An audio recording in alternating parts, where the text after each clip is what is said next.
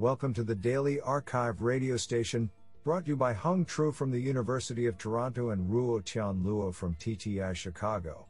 You are listening to the Computation and Language category of October 31, 2019. Do you know that an average of 100 people choke to death on ballpoint pens every year? We select the top 25% papers by the most influential authors. We encourage you to check out the full archive list, so you do not miss any hidden gems. Today, we have selected 4 papers out of 14 submissions. Now let's hear paper number 1. This paper was selected because it is authored by Abdelrahman Mohamed, research scientist, Facebook AI Research, and Luke Zettlemoyer, University of Washington, Facebook. Paper title: BART, Denoising Sequence-to-Sequence Pre-Training for Natural Language Generation, Translation, and Comprehension. Authored by Mike Lewis, Yinhan Liu, Naaman Goyal, Marjan Ghazvininejad, Abdelrahman Mohamed, Omer Levy, Veselin Stoyanov, and Luke Zettlemoyer. Paper abstract: we present BART, a denoising autoencoder for pre-training sequence-to-sequence models. BART is trained by 1. Corrupting text with an arbitrary noising function, and 2. Learning a model to reconstruct the original text. It uses a standard transformer-based neural machine translation architecture which, despite its simplicity, can be seen as generalizing BERT, due to the bidirectional encoder, GPT, with a left-to-right decoder, and many other more recent pre-training schemes. We evaluate a number of noising approaches, finding the best performance by both randomly shuffling the order of the original sentences and using a novel infilling scheme, where spans of text are replaced with a single masked token. BART is particularly effective when fine-tuned for text generation but also works well for comprehension tasks. It matches the performance of Roberta with comparable training resources on Glue and Squad, achieves new state-of-the-art results on a range of abstractive dialogue, question answering, and summarization tasks, with gains of up to 6 rouge. BART also provides a 1.1 blue increase over a back translation system for machine translation, with only target language pre-training. We also report ablation experiments that replicate other pre-training schemes within the BART framework, to better measure which factors most influence end task performance. This is absolutely fantastic. Now let's hear paper number 2. This paper was selected because it is authored by Yang Liu, Computer Science, Harbin Institute of Technology. Paper title: an augmented transformer architecture for natural language generation tasks. Authored by Haoliang Li, Adele Y.C. Wang, Yang Liu, Du Tang, Jirbin Lei, and Wenye Li.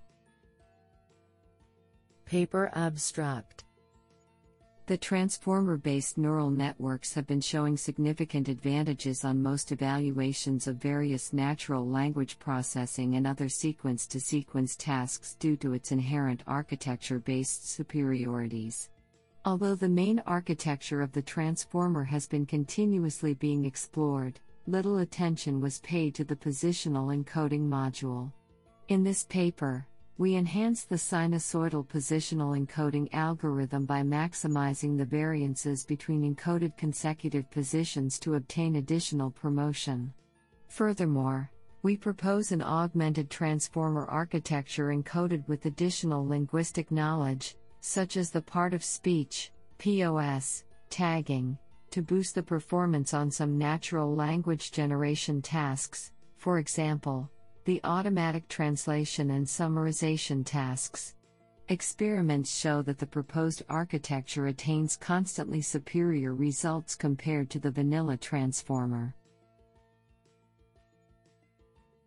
Do you like this paper? I like it a lot. Now let's hear paper number 3. This paper was selected because it is authored by Mark Dredze, Johns Hopkins University.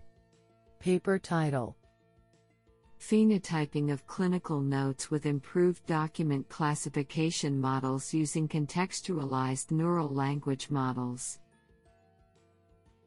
Authored by André Mulyar, Elliot Schumacher, Masoud Ruhizadeh, and Mark Dredze. Paper abstract: Clinical notes contain an extensive record of a patient's health status, such as smoking status or the presence of heart conditions. However, this detail is not replicated within the structured data of electronic health systems. Phenotyping, the extraction of patient conditions from preclinical text, is a critical task which supports a variety of downstream applications such as decision support and secondary use off medical records. Previous work has resulted in systems which are high-performing but require hand engineering, often of rules. Recent work in pre-trained contextualized language models have enabled advances in representing text for a variety of tasks. We therefore explore several architectures for modeling phenotyping that rely solely on BERT representations of the clinical note, removing the need for manual engineering. We find these architectures are competitive with or outperform existing state-of-the-art methods on two phenotyping tasks. Honestly, I love every papers because they were written by humans. Now let's hear paper number 4. This paper was selected because it is authored by Hal Daumé III, Associate Professor of Computer Science, University of Maryland. Paper title: Toward Gender-Inclusive Coreference Resolution. Authored by Yang Trista Cao and Hal Daumé III. Paper abstract: Correctly resolving textual mentions of people fundamentally entails making inferences about those people. Such inferences raise the risk of systemic biases in coreference resolution systems, including biases that reinforce cisnormativity and can harm binary and non-binary trans and cis stakeholders.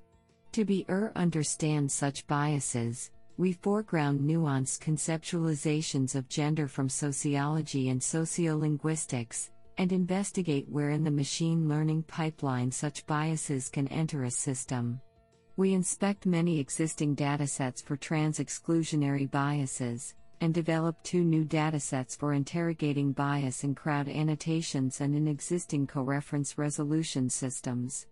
Through these studies, conducted on English text, we confirm that without acknowledging and building systems that recognize the complexity of gender, we will build systems that fail for quality of service, stereotyping, and over or underrepresentation. This is absolutely fantastic.